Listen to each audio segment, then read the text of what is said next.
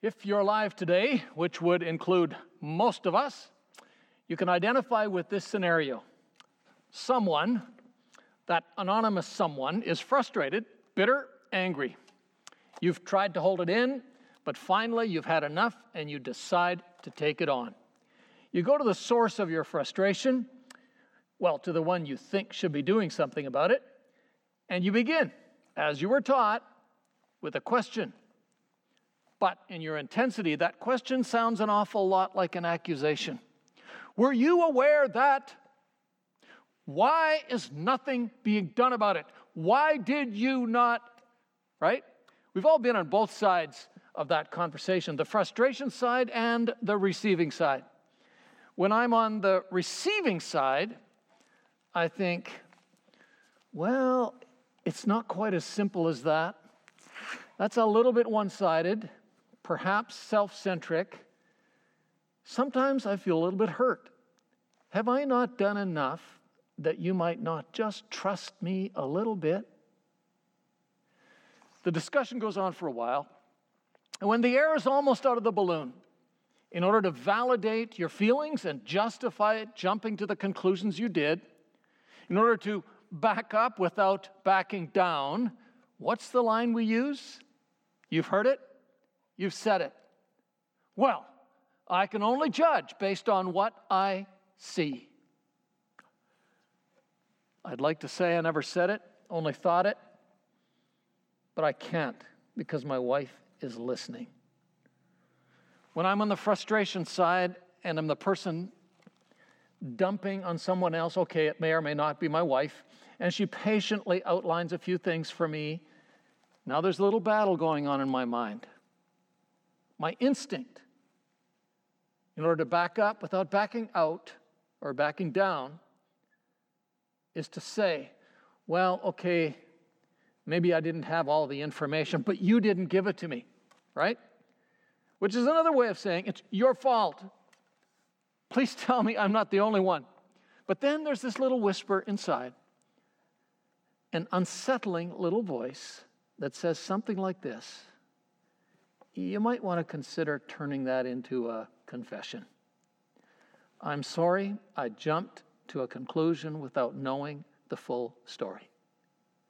We do that, don't we? We draw conclusions and we validate our conclusions based totally on the data that come from our five senses our experience. Very rarely does someone come to you and say, You know, I know there must be a bigger picture. What I'm seeing doesn't quite make sense. Can you help me see the bigger picture? There must be more than what I see. Folks, when we think about it, we know there's always more than what we see. There's always more than meets the eye always more going on than what we see or what we know. And that's why the Bible ends the way it does with the book of Revelation. That's why the page of the Bible that is Revelation 4 and 5 is the one page I would take with me if I was captured, taken hostage, and told that that's all I could have for the rest of my life. The things we see that distract us, that dominate us, that demand our attention, and ultimately distort our perspective unless we see them in light of the realities of the present that we can't see, the, invalities, the, the, the invisible realities of the future that we can't see. Whenever I come to the point of beginning to think, is it worth it? Whenever I wonder, God, where are you? God, what are you doing? Whenever I wonder, what is it that's really real? Why is life always so unfair? Why is something not happening?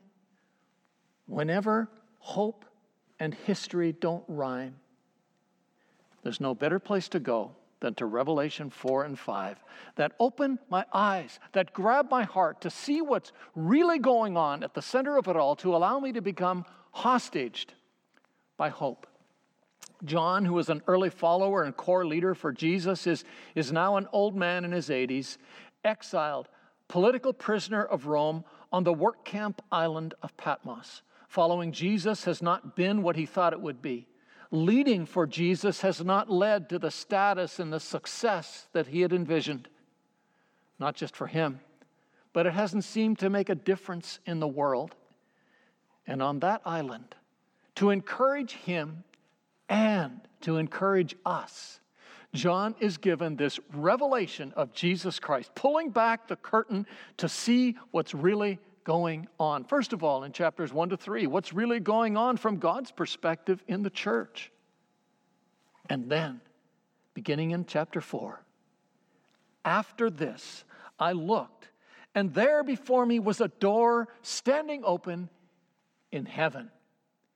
In the behind the scenes reality that is above, that is underneath, that is around all the reality that we experience through our senses. And the voice that I had first heard speaking to me like a trumpet said, Come up here, and I will show you what must take place after this. it's chapter six that will begin to talk about what takes place after this. Some of it, even now, things that look and feel like judgment.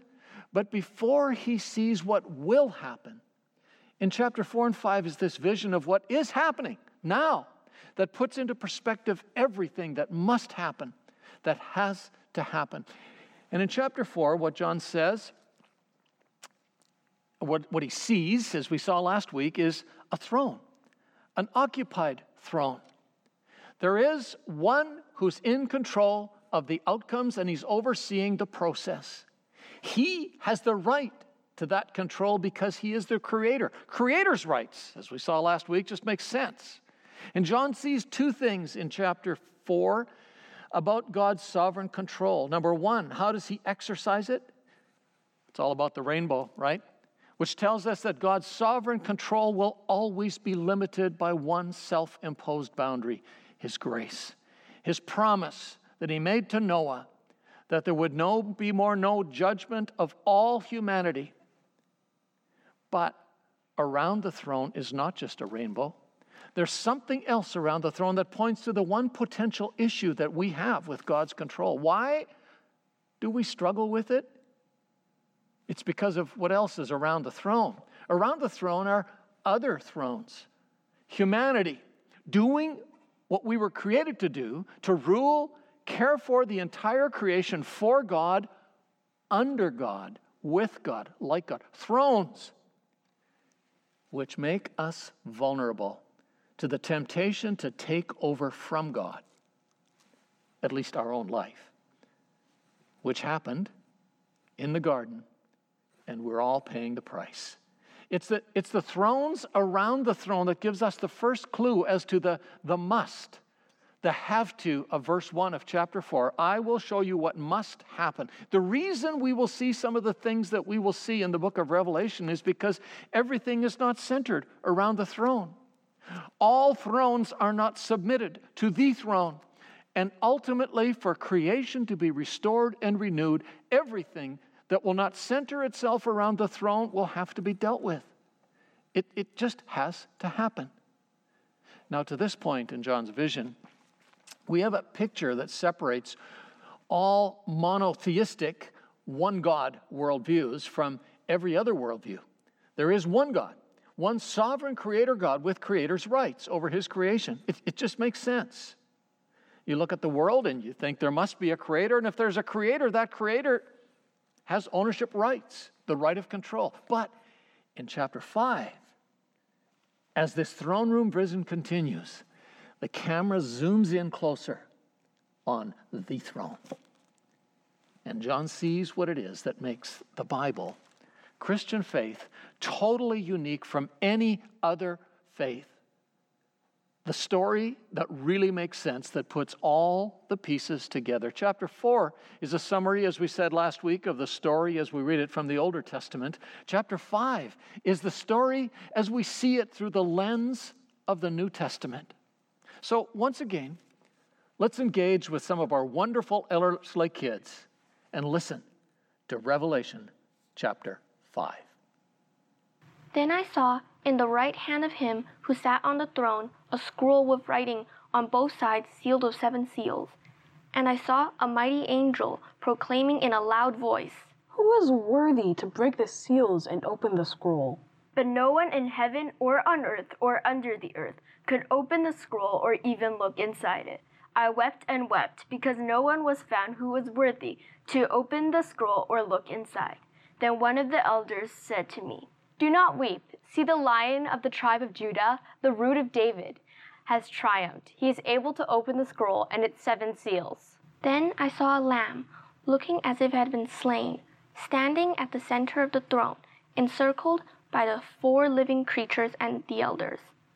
The lamb had seven horns and seven eyes which are the seven spirits of God, sent out into all the earth. He went and took the scroll from the right hand of him who sat on the throne. And when he had taken it, the four living creatures and the twenty four elders fell down before the Lamb. Each one had a harp, and they were holding golden bowls full of incense, which are the prayers of God's people and they sang a new song, saying, You are worthy to take the scroll and to open its seals, because you were slain. And with your blood you purchased for God persons from every tribe and language and people and nation. You have made them to be a kingdom and priests to serve our God, and they will reign on the earth. Then I looked and heard the voice of many angels, numbering thousands upon thousands and ten thousand times ten thousand they encircled the throne and the living creatures and the elders. In a loud voice, they were saying, Worthy is the Lamb who was slain, to receive power and wealth, and wisdom and strength, and honor and glory and praise. Then I heard every creature in heaven, and on earth, and under the earth, and on the sea, and all that is them, saying, To him who sits on the throne and to the Lamb be praise and honor and glory and power forever and ever. The four living creatures said, Amen. Amen. And the elders fell down and worshiped. Thank you, Serena, Miranda, Tisha, and Danae. Then I saw in the right hand of him who sat on the throne a scroll with writing on both sides and sealed with seven seals. In the middle of this enraptured state, this encapturing scene of heavenly worship, John is suddenly brought back in a jarring way to his real world struggle. A, question that has been asked of him many times as a leader for Jesus, and a question he himself must have wrestled with in his exile on Patmos. What is it that brings him back? It's what he sees in the hand of the one on the throne a scroll. John knows what that scroll is, what it represents. Immediately, his mind goes back to the vision of the prophet Daniel. You see, these, these apocalyptic visions of the book of Revelation pick up on the visions of some of the Old Testament prophets, especially Daniel and Ezekiel. In chapter 11 and 12 of Daniel, we see this vision of how things will really will finally wrap up, how the sovereign God will bring all things together under him and what Daniel sees makes him scratch his head and say, Huh? And he, and he asks that question when, when is this going to happen?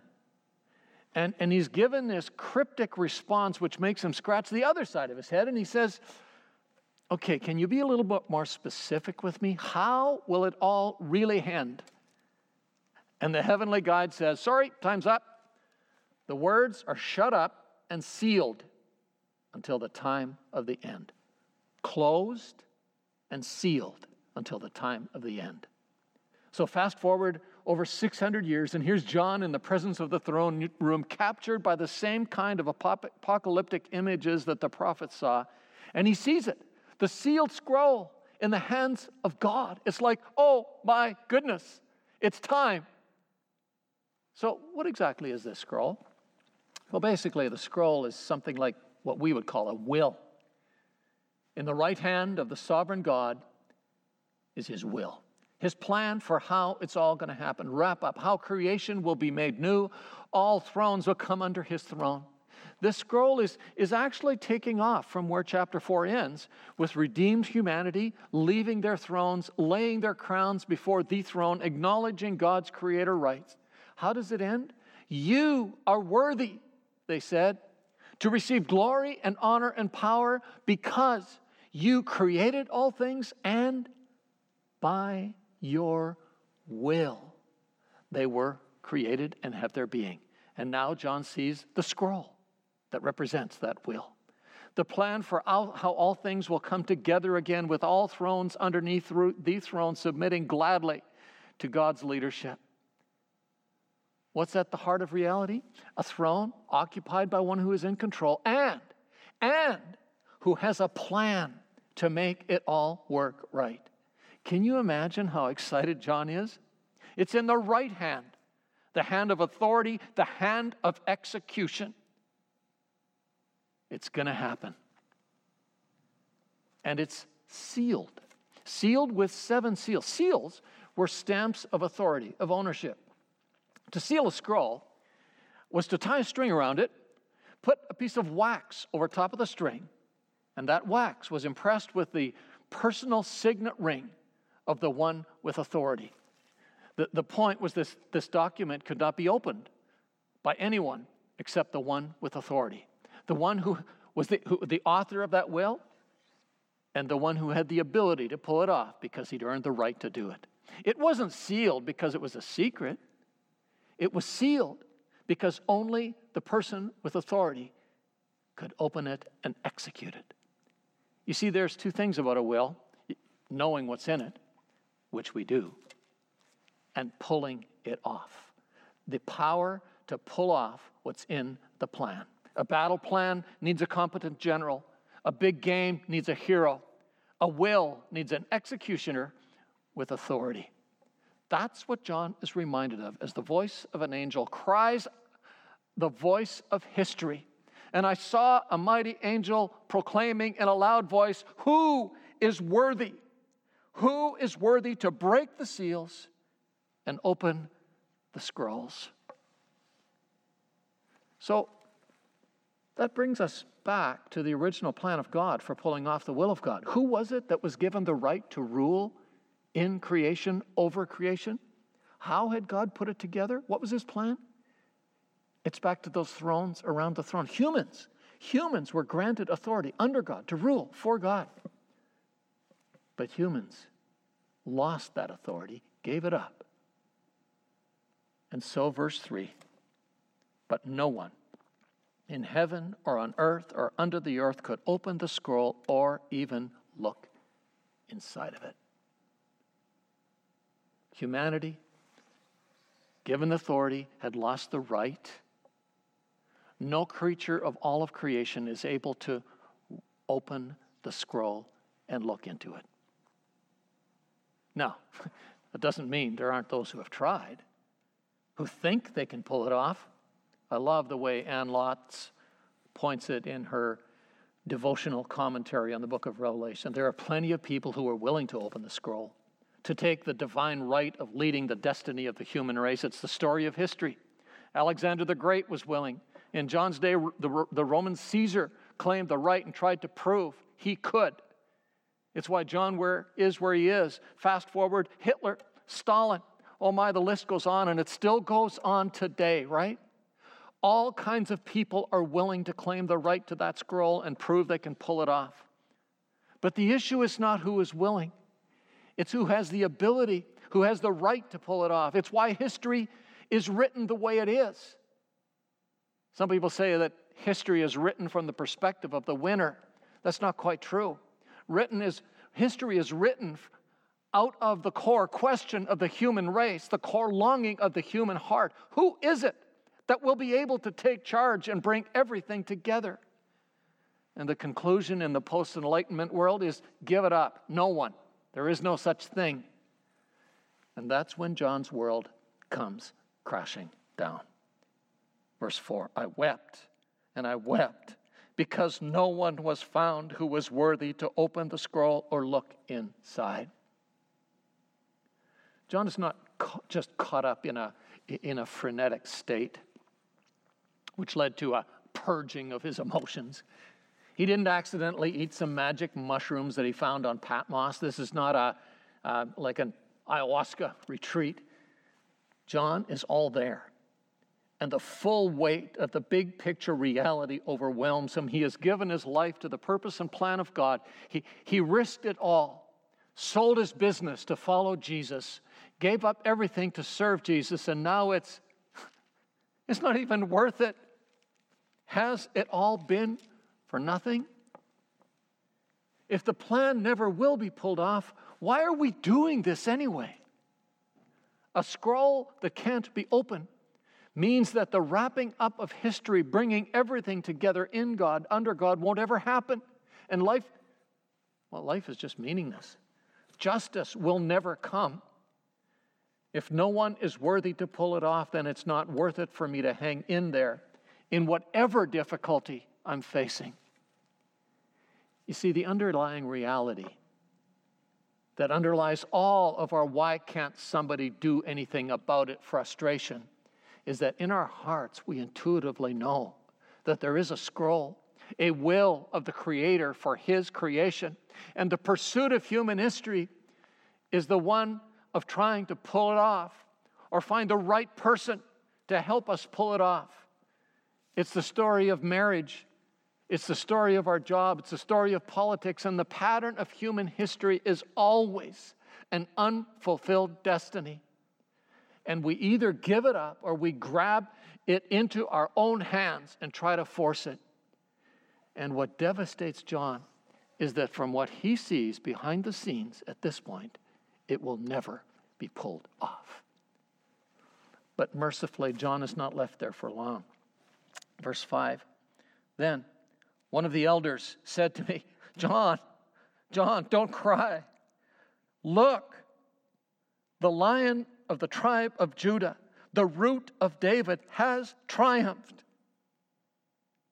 He has triumphed, not will conquer. No, he has conquered. He is able. He has the authority and he has the ability to open the scroll and its seven seals. There's no longer any question as to who is able to open the scroll and who it is that will open the scroll. There is one one who has become part of the creation as a human, who has earned the right and has proven his authority and ability to open the throw.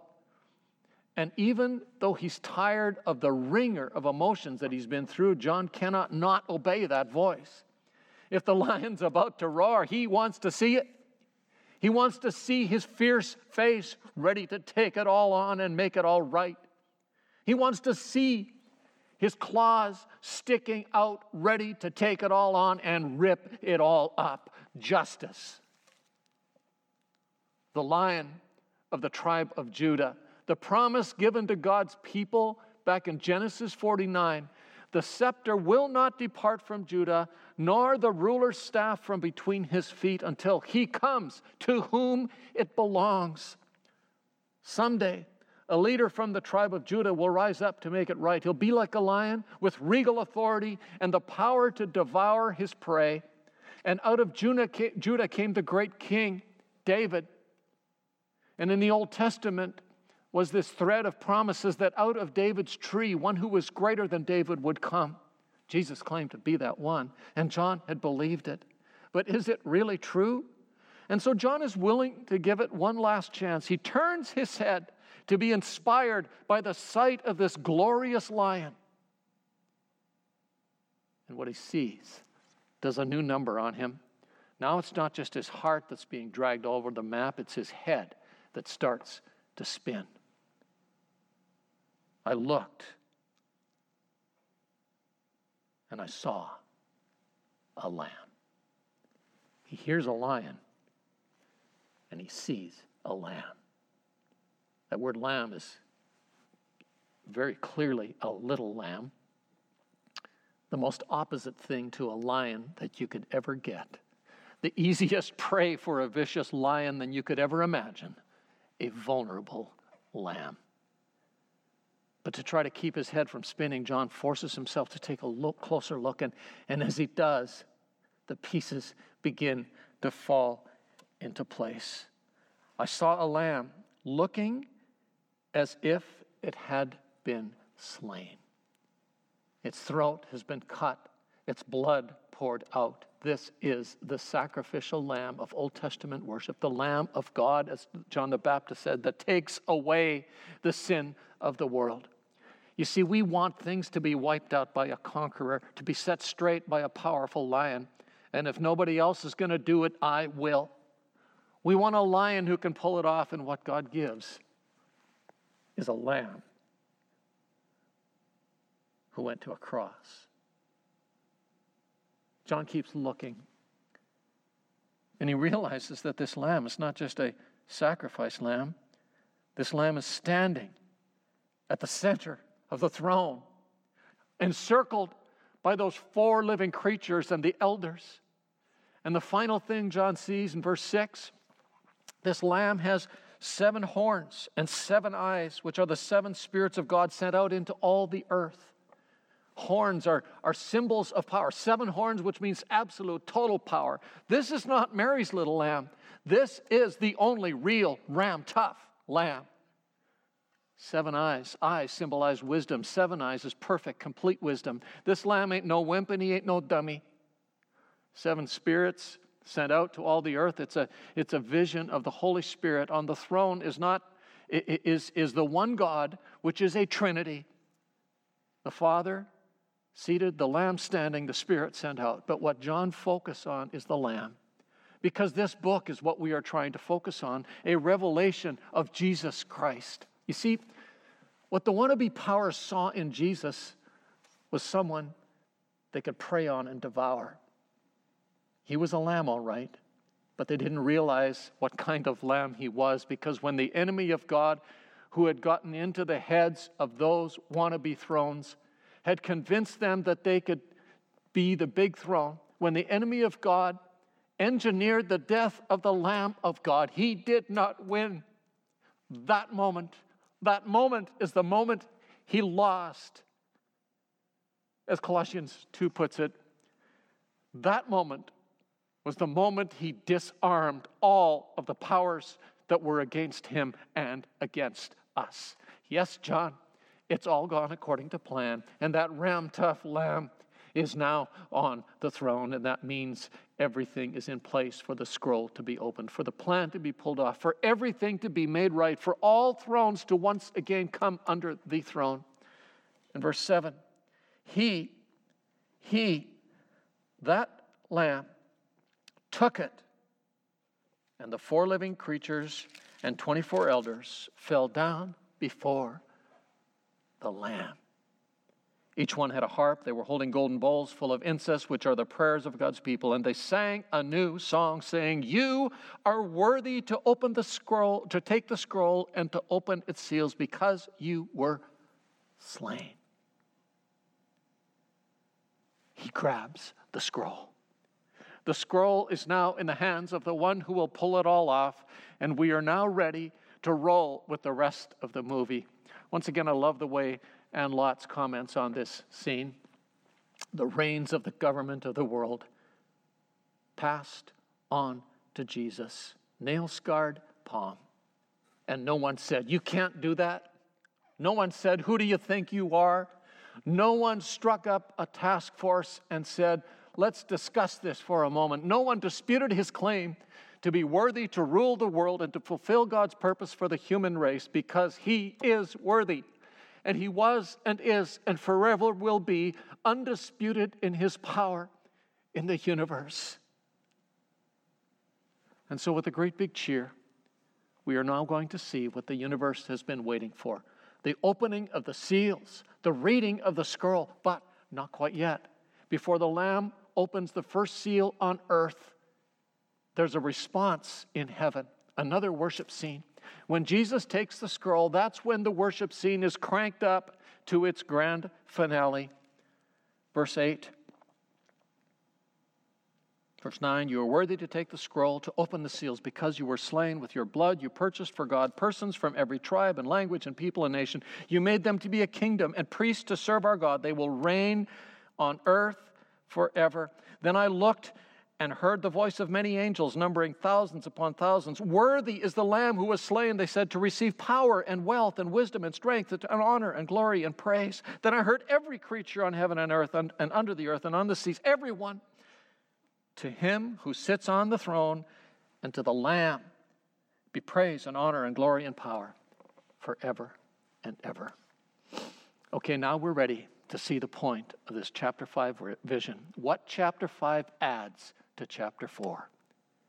At the heart of reality is not just a sovereign ruler with creator's rights who is in charge. At the heart of reality is a sovereign Savior who has fulfilled the rainbow promise to not judge the whole earth, but to provide a way back for all thrones to be under the throne. He is not only a God with creator's rights, but a God that also has purchaser's rights. He has bought us, won us back with His own blood. He has bought us.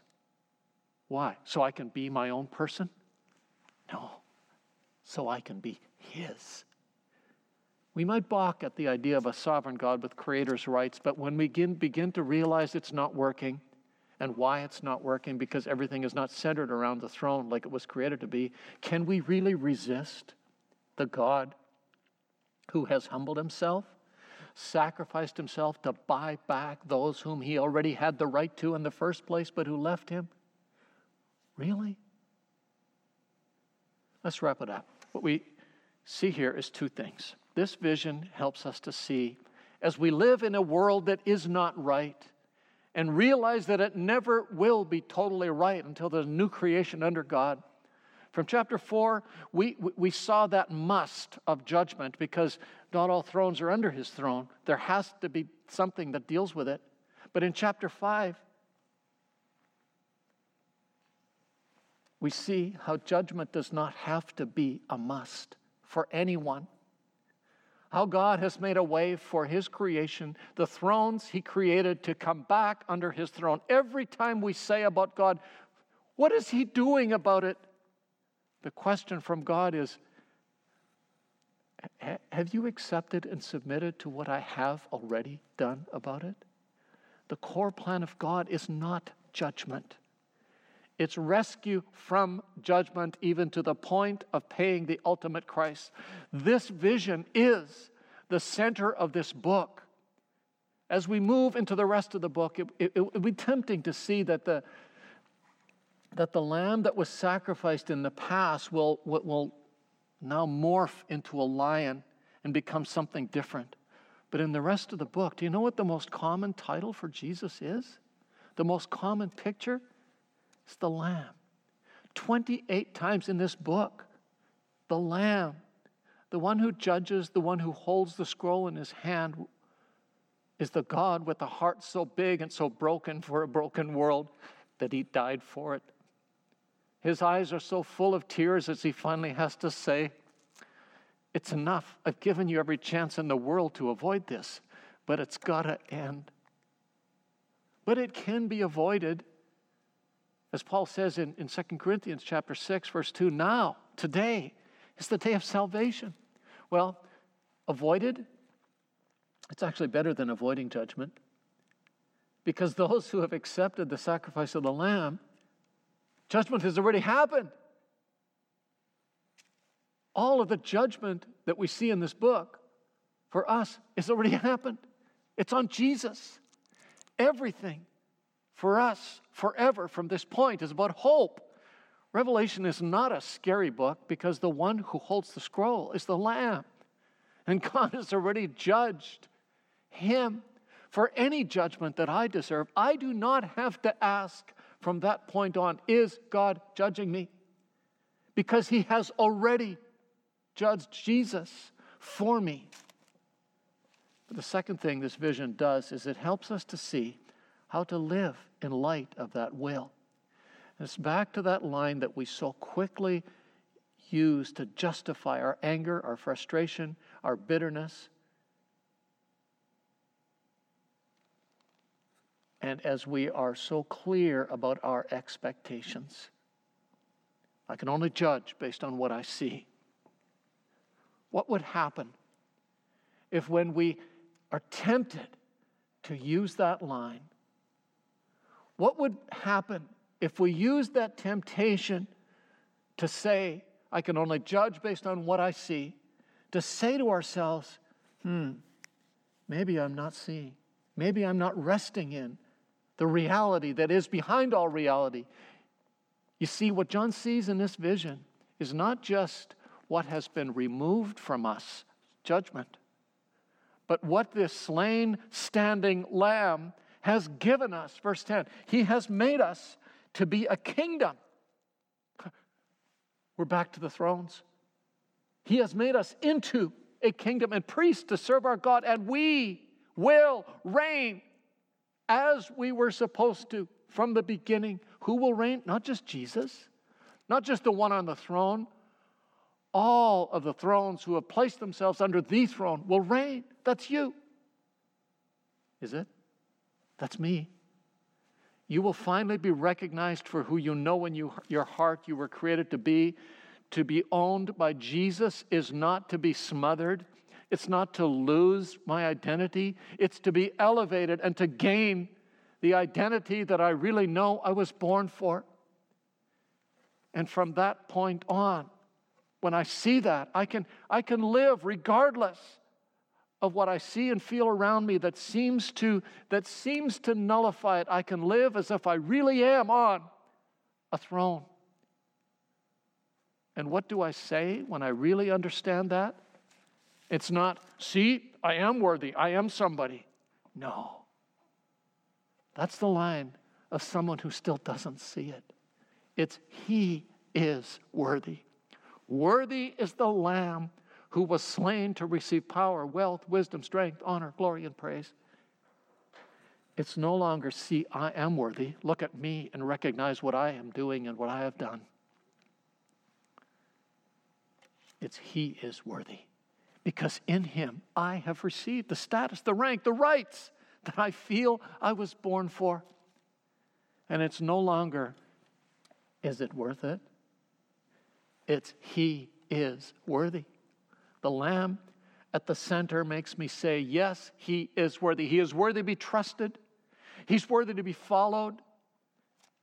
He's so worthy, I can wait with hope for Him to make all things right. He will, because in the behind the scenes reality, it has already happened. And John's vision wraps up not with frustration, with fear, with discouragement. He's captured with the glorious hope of what is really happening behind the scenes now and looking for the day when it's going to all come together. That's what we declare as we celebrate what we call communion, the Lord's Supper. It's a declaration that at the heart of reality is a God not only with creator's rights of ownership, but with buyer's rights of ownership. He has won my heart. He has claimed my allegiance. I am His and He is mine. And one day it will be visible and fully known. Because of what I see behind the scenes, I, I can change my line. Yes, it is worth it because He is worthy. Maybe I'm not worthy, but that's not the question. In Him, He has made me worthy. When I feel like nobody listens to me, loves me, lets me, can I hear Him say, I have, I do, and I always will. Look to me. Are, are you living in that vision? Would you reflect on that as we listen to a song? that talks about the holy creator God who deserves everything, who gave everything up so that we too could stand before him and rule with him. Only a holy God.